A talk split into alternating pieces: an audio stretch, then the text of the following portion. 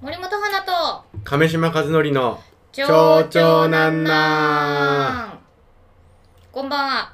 ロロの森本花です。こんばんはロロの亀島和則です。ちょっとはっきりめにそうだよ。言ってね。うん。やっぱうさん。聞き直すというかさまあうんうんうん。聞くじゃない？うんかつての。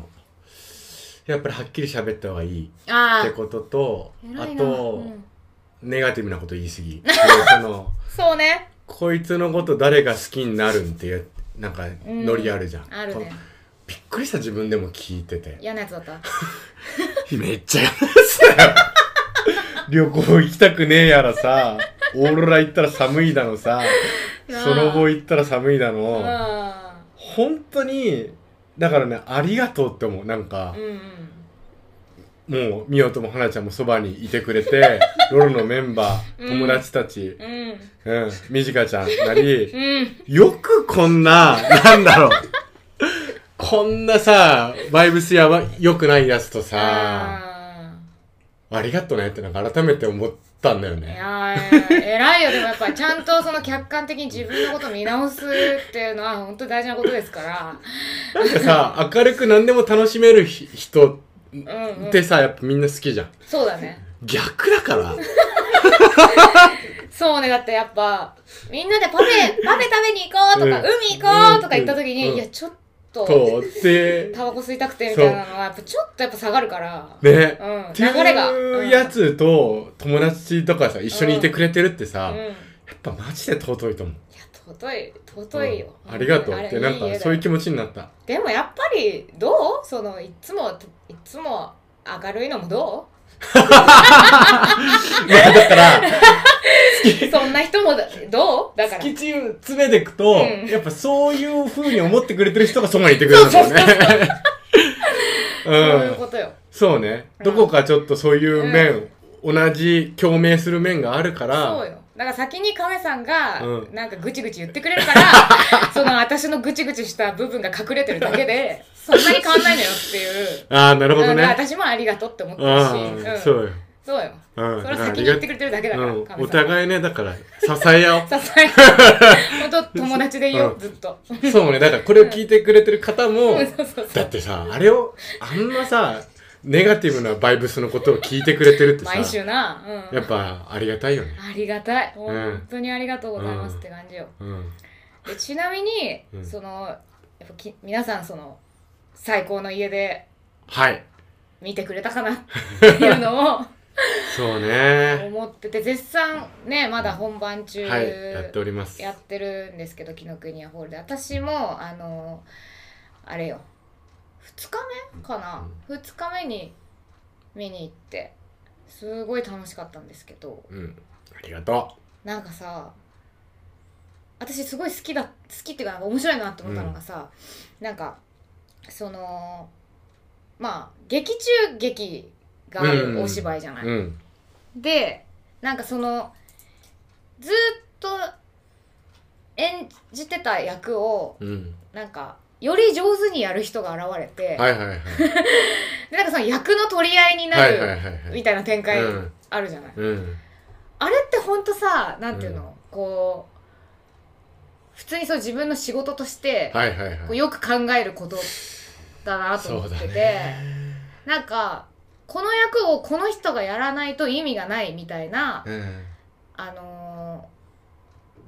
メッセージをすごい感じる作品だなとうん思って、そこがすごいなんかうん。こう三浦さんっぽいし、うん。面白いなって思ったんだけどさなんか結構そういうことってあるよね。だからその自分まあ例えば漫画原作でうん。お芝居になります映画になりますみたいになった時に、ん。なんかキャスティングはまだ未発表はいで、はみたいになった時に、うん。結構読者の人たちってさ、うんあの俳優さんにあるよねやってほしいみたいな感覚は多分お客さんもあると思うんだよね。うん。でなんか誰でもいいっちゃ誰でもいいんだけど、うん。なんかそうじゃないしうん。でやっぱ自分たちでやっててもうん。なんか自分が俳優としている時でも、うん。やっぱりこの役はうんこの人がやらないと絶対面白くならないみたいなことってうん。本当に実実はあるというかさ、うんうんなんかそこをすごい描いてる作品ってあんまりそのあんまりないなっていうか、うん。だから自分が読者として「ガラスの仮面」を読むときに やっぱり「紅の天女は」うん。そのマヤのバージョンも見たいし、うん。あゆみさんのバージョンもうんやっぱ見たい、だけどなんかきっと演出する人というか、まあ、そのキャスティングをする人はやっぱ意味があってマヤかうん。こうあゆみかにするし、はいはいはい。なんならもっとたどればうん。そのやっぱ脚本を書く人ってうん。なんか私も学生時代っていうか高校生ぐらいの時は脚本とか書いてた時代がしてあるんだけど、うん。やっぱどうしてもその部員部員に合わせて書かなきゃいけない、うん。からうんこの子がやるからイメージで、うん。この人がやるイメージで書いたりとかしてる時とかあるからその気持ちはちょっとわかるっていうか、うん。だからなんかシェイクスピアとかも、うん。本当は最初はうん。そのこの女優さんにこれやってもらおうと思って書いてたから変なセリフになってんのかなとか思うことがある確かに。これをやろうとし最初にこれを演じた俳優って、うん。どういう人だったの？みたい確な。かにそれって考えたことないね。あ、本当？なんか結構シェイ,、シェイクとか読むと私なんか、なるほどね。なんでこの言い回しなんだとか思うときに、うん。なんかよっぽどこれを言うことに魅力を持てる俳優さんがシェイクスピアの近くにいたってことなのかなとかうん。思うと結構なんかでもそういうことがあるんじゃないかと思っていて、なんかそういうこと多分三浦さんも作家としてうん。多分ずーっとうちらとやってくれてるじゃん三浦さんもさ、うんうん。もう飽きるだろうに、うん。三浦さんもずっと私にセリフ書いてくれたりとか。ずーっとさ、うん。私たちを基本固定メンバーとして書くのも大変だと思うんだけど、うん。でもやっぱ私が言う想定で書か書いてくれてるなっていう時とかはいはいあるじゃん。はいあるね。これの打率が高いのは、た この、この変なセリフ、いや、一番面白く言えるのは桃子だ、うん。とか、やっぱあって、なんかそういうことをすごいメッセージとして入れてる作品なのかななるほどね。と思うと、すごい、なんか、うん。私感慨深いというか面白いなと思って。うん。は私、なんかいろいろある、その、なんだ、ガラスの仮面とか推しの子とかそういうこう、いはい。演じるということ演じるということの物語の中でもそこを描くってあんまりなかないなと思って。そうね。面白いなと思ったんだよね、はい。いやありがとう。ございますなのでなんかそういう目線も。確かにそれでも気づかなかったな。うん。見てほしいなっていうそのうん。主演のレニちゃんが、うん。レニちゃんとか私が言っちゃうのもあれなんですけれども、あのももクロのねレニちゃんがちょっとそういう局面に立たされる、うん。あのシーンがあって、うん。そこが私はすごい面白いいやなーそこいいよね。しなんかめっちゃ見応えあるなってうん思ったね、うん。なんかももクロさんもさなんかこうメンバー編成を変えてこなかったじゃないなんかその、うん。あの抜け人数が減っていって、新しくメンバーが加入されるみたいなことがうん。ないままずっとやり続けてる方たちだからそことかも結構私はなんか重なって、うん。なんかレニさんがやる意味がすごいあるなってすうごい思って、ん結構熱いなと思ったんだよね私は。うん。うん。そううん、なんか裏話とかないんですか？あんだけこうう美術作らせてもらってさ、うんめちゃめちゃものも出てきて、うん。それも作ってくる、うんくれたりもしてながら、いや正直、うん。ほんとその場でなのよ。あ。三浦君があれ欲しいっつったらもう5分後ぐらいには 出てくるのよ。すごいよね。その贅沢なやっぱさ環境をさ用意していただけてっていうのはいやっぱありがたかったよ本当ねに魔法使いみたいな時あるよね。その演出部の人っいやて思うよ。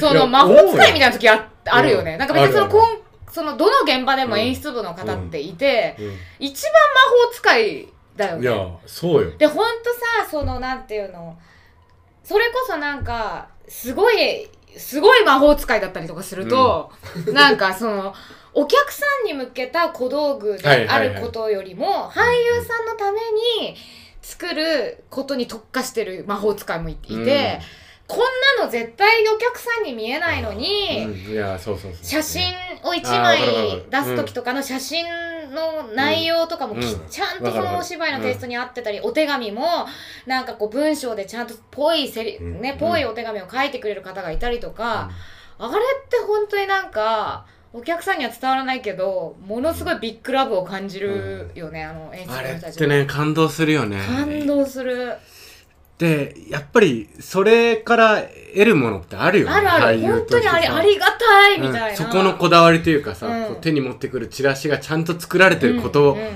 の、なんか心強さというかさ、うん。これ伊賀さんも結構そういうとこあっあてる。このお客さんからじゃ絶対わからないうん。工夫、うん。なんか父母やった時かな、うんうん。こう望月さんのライダースみたいなところのリボンにちょっと刺繍がしてあるのよ、でもその刺繍って望月さんしか読まないじゃん、うん。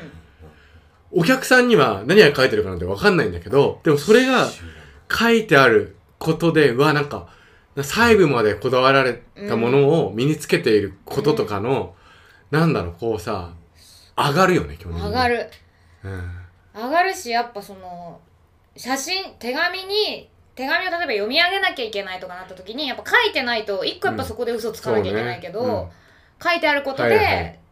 本当にやれるしとかっていうこととかもねやっぱすごいよねなんか。いやそういうのって本当に感動するよね。感動するなんか。まあうん。やっぱそこにすごいやりがいを感じてらっしゃる方なんだろうなとか思う人はすごいいらっしゃるよねなんか。あとやっぱそういうの確実に俺らはめちゃくちゃ嬉しく思ってるっていうことは本当ににね嬉しいしありがとうございます。本当にそれをだから5分後とかに持ってきたりするから。いや。そう本当そう魔法。だから魔法使いなんじゃないか予知してたみたいな。そうそうそうそう。なんかならねうん。ねえ。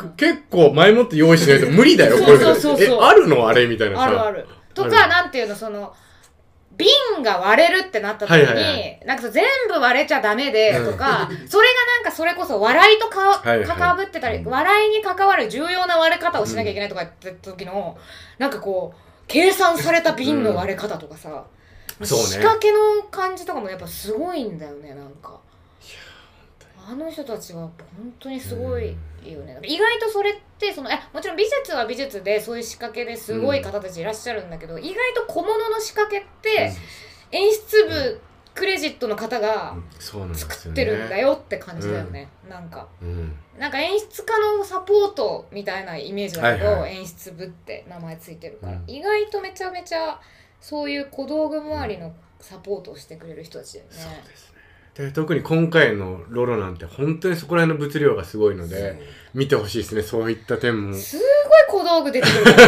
一瞬しか出てこない小道具とかもううん。きれいよいいい作りで作られてて。そうなんだ。うん。いやありがたいっすねマジで。あれ、あーあの、何度も出てくるあれもよかった。そうね。何度も出てくる黒い、うん。長いものもすごい良かったね。可愛かったあれ。ね、うん。そういうのはさなんだろうね。道具でありながら、うん。一目でうん。何かって分からないといけない、うんわかる遠くでも、うん。舞台だからさ。で、やっぱちょっと桃子、それを持ってる時嬉しそうだった。嬉しそうだった、うん。かわいいやっぱなんかそれをなんか持って遊べて、うん。桃子楽しそうだったもん。いやでやっぱもねたね、まあそういうもんだよね。それクオリティが高ければ高いほど多分桃子楽しいから、うん、いやでもそうだよ。そこの愛は多分あるよね。あるあるある。うん。うん。やっぱはしゃいでたもん、う桃子。ん。うん。うん。ぜひそういった面でも見ていただけたら。まだまだあるので、当日券もまだある,、あります。あるので、ぜひよかったらよろしくお願いします。さて、そしてですね、はい。ちょっと、あの、年末にいただいたメールで、ちょっとお溜まっーいいですね。てしまっていて、読めなかったものがあるので、うんそちらを今日はちょっとうん紹介させていただこうと思います。お願いしますえーラジオネーム、もかちゃん。おいえー、亀さん、はなさん、そしてみよとさんも、こんにちは。お久しぶりです。もかです。えー稽古場や楽屋でのおしゃべりの延長線上のようなポッドキャスト、自分もそこに居合わせたような気持ちで、いつも楽しく拝聴しております。う。ん。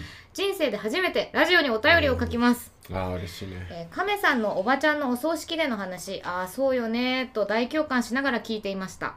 うちの親の実家は両方とも浄土真宗のお寺で、父も叔父も祖父もみんなそこの、みんな、あ、すごい、父も叔父も祖父もみんなお坊さんなので、へ亀さんがちょっとやってらっしゃった、ナームアミダーあー。あーぶナムアミダーブーみたいなやつ。えー私は帰省するたびにめちゃくちゃ聞いています。うん。亀さんの再現度高くて笑いました。やっぱあれって耳にめっちゃ残りますよね。だいぶ前ですが、住職をやっていた祖父が亡くなった時、親族にいるたくさんのお坊さんや、え近隣の地域のお寺の住職さんたちが15人ぐらい集まってうんお勤めをしてくれました。うん。それはもう坊さんのフルオーケストラと言わんばかりの大合唱で、めちゃくちゃグルービーな感じでした。祖父が亡くなって悲しいというよりも、その演奏の厚みに感動してほろっときた記憶があります。うん。あくまで淡々と読み上げているだけのはずなのに重なり合うことで生まれるグルーヴがあるのだなと思いました。そして個人を思いながら静かに聞くという行為がなんだか演劇や音楽の起源を体験したって感じがしたのでした。思い出させてくれてありがとうございます。これからもポッドキャスト楽しみにしています。急に冬らしくなりましたがお体に気をつけて良いお年をお迎えください。石原もかありがとうございます。BGM のね初演に出てくださった女優さんでうん。おーなんかそんなお寺のね。ね住職の方たちがご親戚にいる方なんだね、15人はすすごい。ごいね。それかっこいいだろうね。贅沢だ。贅沢。っていうことなのかな。まあ贅沢。か。贅沢でいいんじゃない？贅沢よだよね。いや、すごいだろうな。うん。へえ、で、やっぱあるでしょ？あるんだよ。この、さ、この。あそうそうそうだから私が疑ってたけどあーあー、みんなのさ。あるのよ。あれ、あのやり方。あるんだね、だから浄土真宗じゃないのかも私のそのあれがうん。うん。なんか私のねなんか母方のうん親親族のお葬式っていうか、うんあのなんだ南海期とかで集まったりする時とかあって、なんか紙をね破ってうん。巻いたりするの、お経の途中で。知らない。え？花吹雪。突然おもむろにうん。紙を持ってそれをこうビリビリビリって破ってそれをこう読み上げながらね巻いたりするんだよね。え、それは、ぜ、全員が？いやいやひ一人がが？読み上げてる途お、中おい、いでや、坊さん本人が？そう。だから私もなんかやっぱこれは何なんだとか思うから。こっち東京関東いやえっとね長崎の方えーはあ、ー。うん。長崎の人たちってさあの爆竹とかさあそうやったりするから、うん。なんかそういう派手なあのお見送りスタイルの中の一つなんだと思うんだけど、ん。やっぱね地域によって面白い。し、やっぱ分かんなくてどうどういうことみたいなのそうがあるね。から、うん。このねあのお葬式の回が上がってますから第10回。気に10回で10回。上がってますので、うん。よかったら聞いてください。そしてモカちゃんがねお。なんともうすぐ本番でシアターアパートメントコンプレックスリビドーという団体に出演するみたいで、でこのリビドーの演出家が岩沢哲也君っていう子なんですけど、えっと、この子があのちょいちょいラジオこのラジオでも話してるんですけどずーっとロロの一行シリーズうの、ん。あの舞台監督で支えてくれてた男の子のやってる団体に、うん。えっと、5月の17日から19日までうん。えっ、と場所がで千葉市美術館でやるうん上演される朗読劇に出演されるみたいです、なんかねすごい面白そうだよそうね。なんかパリから松戸の家族に書き送られた2人の手紙を松戸市教育委員会が編集刊行した板倉かなえ澄子書簡集を本案したオリジナル作品ですだって面白いへえ。あ、そそうなんかねこのリビドーっていうか、まあ、岩沢君って本当にその地域とのなんか共生みたいなことをすごい頑張ってらっしゃる方で、うんだから結構その市民劇とか、う。うん。そういうそのその場所とか土地でやるから意味があるみたいなうんことをねすごいずっと頑張ってやり続けてる方なんで多分これもそういうことだよね。松戸のなんか松戸にまつわるなんか往復書簡を多分朗読するっていう作品だと思うんですけどなんか写真がもう素敵だわね。面白そだからこれあれだよね。けど展示、この人の板倉さんのうん展示そうですもありつつってことだよね。ね。うん、美術館の中で、う一個のイベントで多分。ああ、これはちょっとあ行かなきゃな。ねでもう一人出る俳優さんも松崎義邦さんって人もこの方もデスロックだね。日芸のねうん。デスロックの方だ。そうそう、前、あの、外地の三人姉妹で一緒だった松崎くんだね、これはね。いやぜひ興味がありましたら。ねそしてもかちゃんメールありがとうございました。ありがとうございました。皆さんもまだ募集してるのでよかったらぜひぜひお願いします。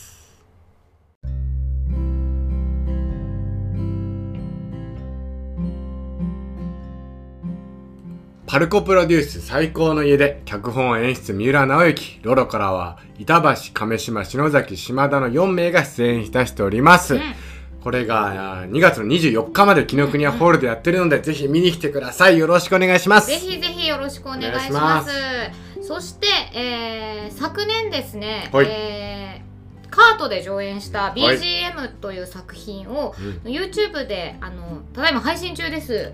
あの BGM ロロとかであの検索してもらうと YouTube で見れるようになってますのでよければ全編無料ってことですよね。はい、そしてなんと曽我部圭一さんのね。書き下ろし書き下ろのしの曲も聴けるしとかまあ曽我部さんが出てらっしゃるので。これねすごいね。不思議考えるとね、はい、これはすごいこと。ぜひぜひよろしくお願いいたします。お願いします。そして、えーロロのファンコミュニティハワイこちらも会員募集しております。メンバーの投稿をあのご覧いただけたり、はい。あの過去動画、はい。今言うと YouTube で流してるものとは別のそうですね。過去公演見てもらえるようになってますので、ぜひご検討ください。ぜひお願いします。それではまた来週。ありがとうございました